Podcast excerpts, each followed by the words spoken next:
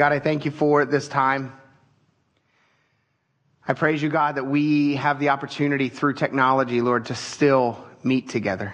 God, to be um, in fellowship one with another, Lord. And yes, it's not the same. But God, I ask, Father, that you would use this time and use these couple weeks here that we have, Lord, in being online only, Lord, to, to grow us as a community, Father, because, Lord, there's an intentionality to community, whether we're physically together or not, Lord, there's still that intentionality. And so I'm asking, Father, would you use this time, Father, to grow our church? Lord, to grow us closer together. Father, that people would take the time to reach out to one another, Lord, to take the time, Lord, to make sure everyone's doing fine and everyone's okay, Lord, and to just spend that time together, Lord, being brothers and sisters. And so, God, as we live, uh, as we dig into this last section of chapter five, Lord, I'm asking you, Father, would you speak to us, Lord? Would you lift the text off the page, Lord? Would you make it into um, exactly what you want each of us to hear, Father? Lord, we ask, Lord, and, and trust, God, that you're going to speak, that you're going to move, Father, and we just ask, Lord, that we would have open ears, receptive hearts, Lord, that we would be ready for what you have for us. In Jesus' name, amen. So this is the final series, sermon in this series called Heart Surgery. And this one here is a huge one. It's um, just going to be talking about something that I would say in today's society is is absolutely necessary to hear. Uh, it's talking about this idea of loving your enemies, and I think in today's culture, specifically in America, we need to be different. We need to love everyone. But just to kind of review, we've talked about a lot of important things. We've talked about the uh, murder of the body and how Jesus said that basically if you assassinate the character of a person, you're just as bad. You've committed murder. And we've talked about adultery and how pornography and lust already have you committing adultery in your heart. We talked about marriage and divorce. We talked about oaths and being people of integrity. We talked about vengeance and that it's God's and not ours. And that in our lives, we need to go the second mile. That we need to be willing to give of ourselves above and beyond what would be expected from other people just because that's what God's called us to. And so today we're going to take a deep dive and we're going to look into loving our enemies. And I think it's a very important subject and a very important topic. So I'm asking you to just have your ears open, be ready to hear, and, uh, and we'll dig in. Verse 43 says this. You've heard that it was said, You shall love your neighbor and hate your enemy. But I say to you, love your enemies. Bless those who curse you. Do good to those who hate you. And pray for those who spitefully use you and persecute you. You've heard it said, love your neighbor and hate your enemy. The Pharisees actually took this hatred idea or the concept of hating your enemy from Psalm 139. If you guys want to flip over there with me. Psalm 139, starting in verse 19, actually says this, and this is where they, they kind of got this idea from. This is David in this psalm, and he's saying this. Oh, that you would slay the wicked, O God. De- depart from me, therefore, you bloodthirsty men for they speak against you wickedly. Your enemies take your name in vain. Do I not hate them, O Lord, who hate you? And do I not loathe those who rise up against you? I hate them with perfect hatred. I count them my enemies.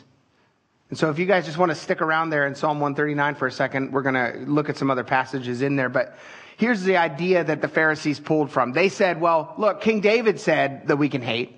King David said, Oh, Lord, look how much I hate these people. But what they're missing is a couple things. There's a couple problems with this logic.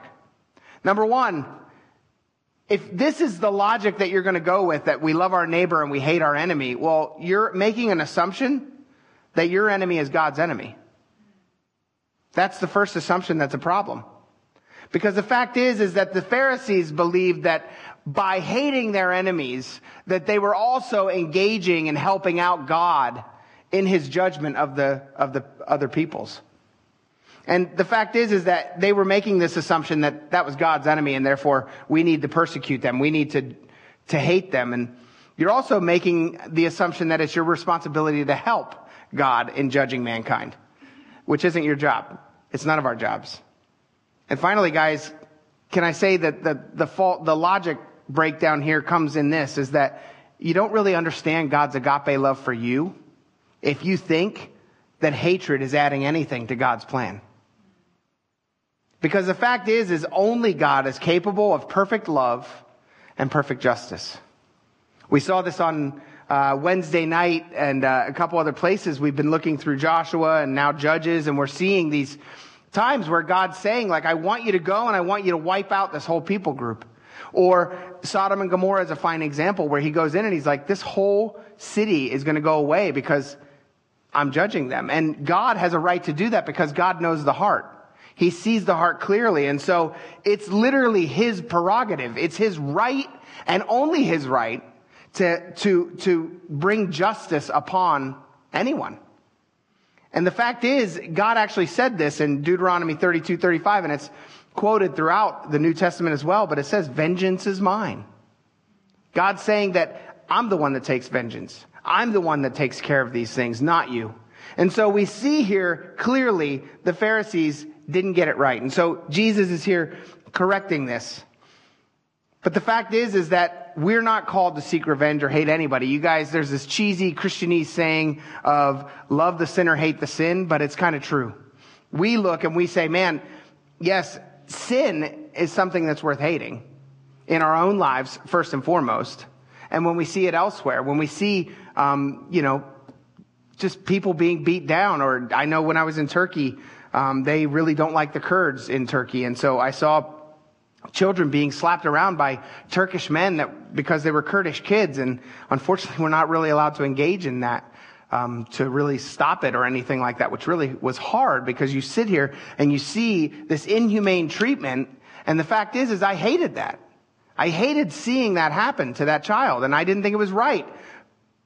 But I didn't look at the sinner. I didn't look at the person and say, I hate that person. Because they're a sinner just like me.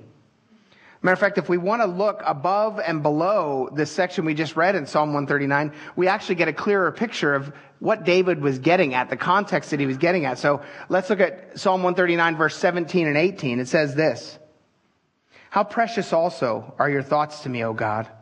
How great is the sum of them. If I should count them, they would be more in number than the sand. When I awake, I am still with you. And now jump down to verse 23. It says, Search me, O God Know my heart. Try me and know my anxieties and see if there's any wicked way in me and lead me in the way everlasting. So what's the one key difference between the way David was looking at things, between God's view of David and all the other people that David said he hated? The difference wasn't the wickedness. It wasn't that at all. As a matter of fact, we just saw that even David was like, show me if there's a wicked way in me, with the assumption that there is. And so it's not the wickedness that is the difference. Let's flip over to Jeremiah 17 9.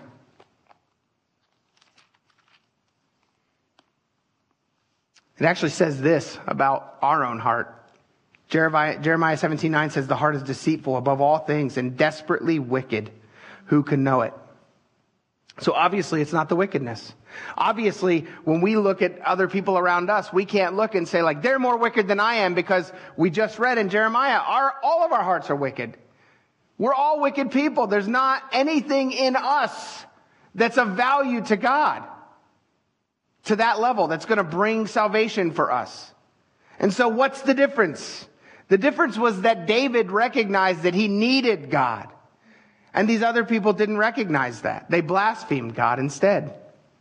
And for each of us, guys, we need to remember that before we knew Christ, we were just as lost. There's not anything in us that brought us to salvation. It's only Jesus that did that. So what's our response supposed to be? Flip back over to Matthew. What's our response? Verse 44. Jesus says we're supposed to love our enemies. We're supposed to bless those who curse us. We're supposed to do good to those who hate us. We're supposed to pray for those that spitefully, spitefully use us and persecute us. And guys, Just to give you an idea, this, this love here that God's speaking of when he says, you know, love your enemies, that's agape love. That's not phileo love, right? Phileo, where we get the word for Philadelphia, brotherly love, this idea that like, oh yeah, you're my brother and I'm your brother and we're good. Or storge love, right? Which is familial love, like your grandparents, you love your grandma or grandpa, right? Or eros love even, erotic love. None of those are the words that are used here. The Greeks were very specific when they had love. They have four words for love. And so what we see here is this agape, perfect love. Flip over to 1 Corinthians. We're flipping around a lot today. 1 Corinthians chapter 13. What does agape love look like? What's it supposed to look like? Well, Paul tells us in Corinthians, 1 Corinthians chapter 13. Starting in verse 1, it says, Though I speak with the tongues of men and of angels, but have not love, I have become sounding brass or a clanging cymbal. And though I have the gift of prophecy and understand all mysteries and all knowledge, and though I have all faith so that I could not remove, so that I could remove mountains, but have not love, I am nothing. And though I bestow all my goods to feed the poor, and though I give my body to be burned, but have not love, it profits me nothing. Love suffers long and is kind. Love does not envy. Love does not parade itself, is not puffed up, does not behave rudely, does not seek its own, is not provoked, thinks no evil, does not rejoice in iniquity, but rejoices in truth, bears all things, believes all things, hopes all things, endures all things. Love never fails. What does that look like today? What does it look like today to walk in agape love towards our enemies? How does it apply to us, specifically here in America, where we have so many people and so many groups that we disagree with vehemently, right? Politically, we disagree. Morally, sometimes we disagree. Abortion comes to mind. Religiously, we disagree. We have definitely a lot of religious groups that we would vehemently disagree with. What does that look like for us? Well, one big question I have for us guys is this. How much time do we spend praying for our enemies and seeking to the love and to love them compared to talking about the flaws in their position or compared to talking about just how despicable they are, right? That they would do these things, you know, all these different things that we look at, that we hear, that the news tells us, all of this stuff. It doesn't take much looking around on social media or in the news to see that we are divided that people don't get along anymore. And the truth is, is that the church should be showing something different. That's what Jesus is telling us here. The church should be different. And so what does it look like? It's not a question I can answer for you. You've got to pray about that and figure that out. But keep in mind chapter 13 of 1 Corinthians because the truth is those are the things that should be true in your relationships with others, whether that be your friend or your enemy. And I think that's a hard thing to get our head around sometimes. Because the fact is, is that when we're doing these things, when we're looking at these things, when we're trying to walk out what God has for us, it is a different look than what the world is doing. It's a completely different look. What's the next thing he says? He says we're supposed to bless those who curse us. This bless word in Greek is eulogio. And it's actually where we get the word eulogize. Which is what we do when someone dies, right? Like it doesn't matter what kind of person they are when they die. Somehow magically in their eulogy, it's usually all good. So what's it mean to bless? We're supposed to speak well of them right now. We're supposed to ask God for their good. And guys, can I tell you something? If they're an unbeliever, then good is automatically assuming and asking God, Lord, would you save them? They need you. We're called to do, do this even when they're cursing and defaming us. It's not easy. We're called to do good to them even when they hate us. We're called to pray for them even when they spitefully use us. This doesn't mean roll over and be a doormat, but can I tell you what it does mean? It does mean that we don't get to retaliate and be act and react and be just like them. That's what it means. We don't get to do that. We are free, we talked about last week, from reacting to the world. We don't have to react like them. We don't have to see what they've done and take in that hurt and say, I'm going to give you back tenfold. We don't have to do any of that. We get to walk in the freedom that Jesus brought. Because Jesus didn't react to us because the truth is, his reaction to us should have been to squash this earth like Play-Doh and start over, but he didn't. Because he loves us. And so we get to love others. You guys, Jesus showed us what that love looked like on the cross. He wasn't reacting to our actions. As a matter of fact, he actually was loving us in spite of our actions. He went to the cross to pay for all of our sins. Flip over with me to 1 John chapter 4.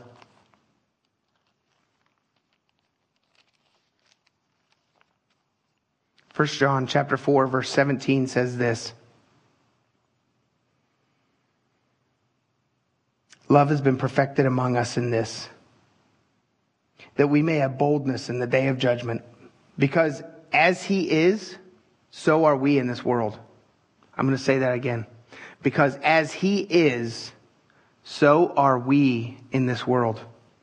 There is no fear in love because perfect love casts out fear because fear involves torment. But he who fears has not been made perfect in love. We love him because he first loved us. You guys, we have the freedom to walk in the power of the Holy Spirit. We have the freedom to love those who don't love us. We have the freedom to pray for those who hate us. We have the freedom to bless those who would in no way, shape, or form ever have a good word to say about us. We have that freedom. And guys, what that does, and the whole point of all of that is because we want to be like Christ, who did the exact same thing. He blessed those who cursed him. And he walked in this freedom to love, regardless of what they did to him or said. We get that, and we get to shine Christ brightly to a very dark, Christ rejecting world. And that is, that is different. That is being a city on the hill. That is being salt. That's being tasty in this earth. Love. It's, it's something that we talk about and the world kind of throws around and they don't even know what it means. But we do. We as Christians do know what love means. And so why are we not walking in it? Verse 45. Why are we called to do all this? That's the question. Verse 45 tells us that you may be sons of your Father in heaven. For he makes his sun rise on the evil and on the good, and sends rain on the just and on the unjust. Why are we called to do all this? Because we walk in the power of the Spirit, and because we're called to love our enemies. And so we are meant to be different. We're meant to be sons and daughters of our Father in heaven. That's what we're meant to be. We're not meant to be just like the world. We are different from the world because we have God dwelling in us. These are common sense things for Christians, aren't they? But how often do we need to be reminded and hear it again and again that guys, we will be known by our love.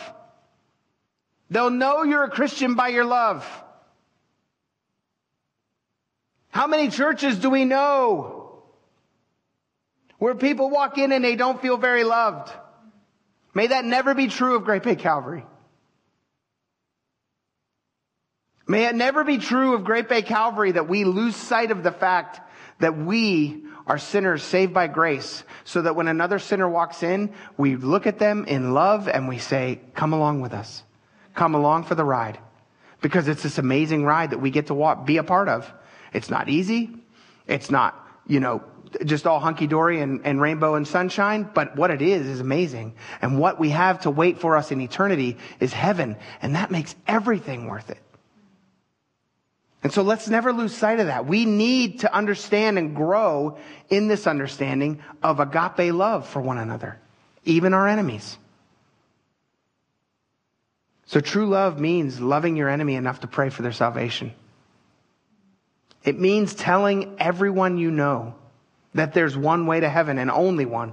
And it's only through Jesus and the work that he did on the cross. Saying that there's other ways to heaven is not a loving thing to do because it's a lie. And I'm going to say one other thing. It's recognizing, guys, as Americans, that we live in a great nation, but remembering that we are temporary citizens here in America and we are permanent citizens in heaven. And so I think a lot of the divide and a lot of our enemies, quote unquote, are political right now. People are divided. We're 50-50. And so regardless of which side of the aisle you're on or which, how you voted, I don't care. The point is, is that everybody in America right now is divided on these issues. What does that matter for a Christian in light of Jesus? It's not as important. It shouldn't be as important. I want, guys, for us as a church to be known that we love Jesus and that we want to tell others about him, not where we stand politically. I want us as a church to be known for what we're about and what we're for, which is Jesus, not what we're against.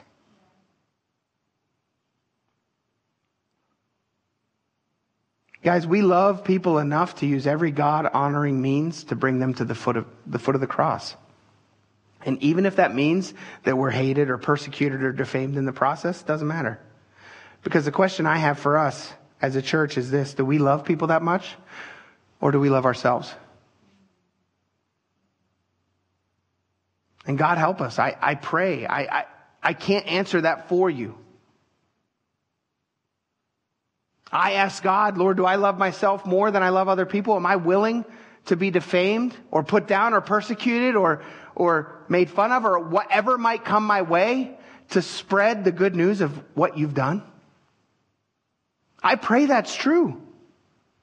My prayer for us as a church is that God would help us to be a people that love others and love God more than we love ourselves. That God would give us a hunger to see His kingdom made famous, regardless of what it costs us. You guys, I don't want to be raptured or die and have the thing that I'm known for to be anything other than that I loved people enough to tell them about Jesus. I don't want to be known for my, the, my fierce debating skills with political issues. I don't care. I don't want to be known for how much I could, couldn't stand a certain group of people because of what they thought or what they believed. I don't want to be known for those things. I want to be known as a person that adored Jesus and wanted everyone to know Jesus. That's what I want to be known for. That's what I want us to be known for. All these other issues are not important. If you're out there and you are wrapped up in politics and you're wrapped up in all the stuff that's going on in America, can I ask you a question? If you die tomorrow and you're, you're in your casket, is that really what you want people to worry about? I don't think you do. And yet we find ourselves getting wrapped up in all these things. And Jesus here is saying, love your enemy. Don't hate them. Don't get wrapped up in the affairs of this world because all that does is bring division and hatred. Love instead. Love. Because the fact is, guys, if we live a life of love, if we live a life telling others about Jesus, and we do our very best to, to love people, our lives will be well lived. And we will have accomplished and served our purpose here on earth. That's what we're here for. That's what disciples are here for. So Jesus is telling us that there's this one key difference between his disciples and the world. Because he says, look, the, the rain falls for everybody, the, the good and the bad.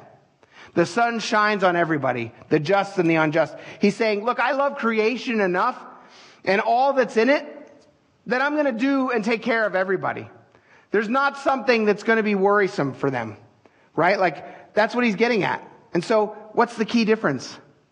The key difference is this, that he poured out love on the cross and that we as Christians should love each other and love others enough to tell them and let them know. That's it. That's the key difference between us as a disciple and the rest of the world is that we have the good news. We have the gospel to give to others. Verse 46. For if you love those who love you, what reward have you? Do not even the tax collectors do the same? And if you greet your brethren only, what do you do more than others? Do not even the tax collectors do so? Therefore, you shall perf- be perfect, just as your Father in heaven is perfect. So, Jesus goes further in his ex- explanation of the differences between what we should be doing and showing his love.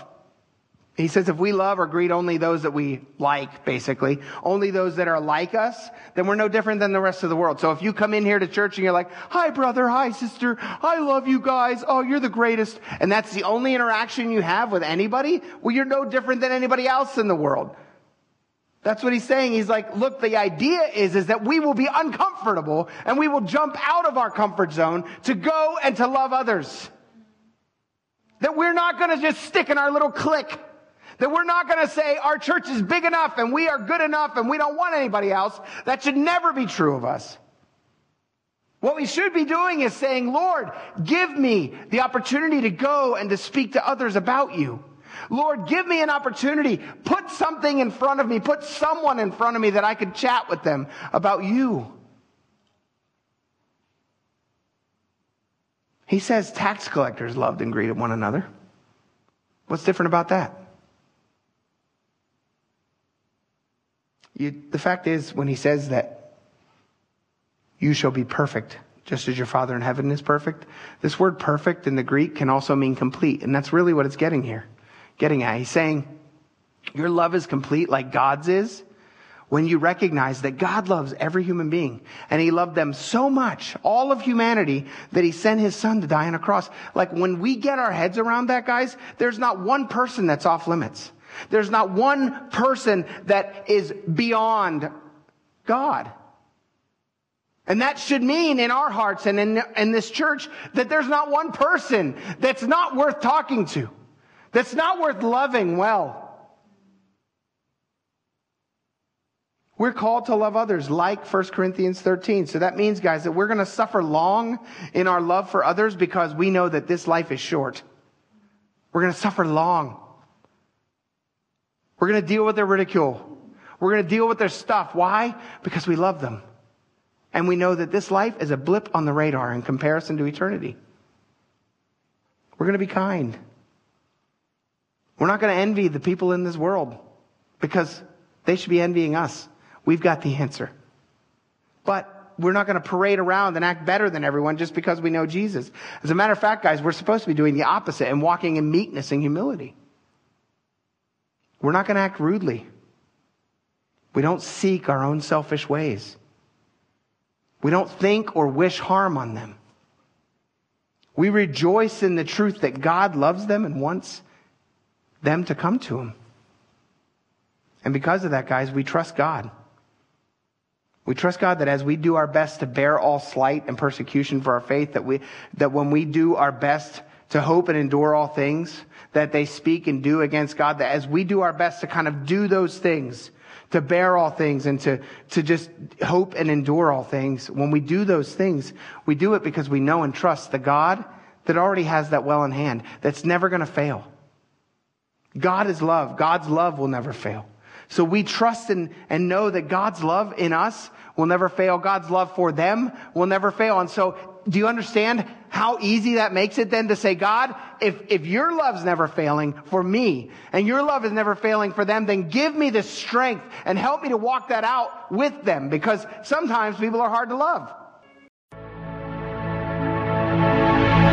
Thanks so much for listening to this message from Great Bay Calvary Church in Dover, New Hampshire. We're so glad you found us. If you want to learn more about our services or need prayer for something going on in your life, come connect with us at greatbaycalvary.com.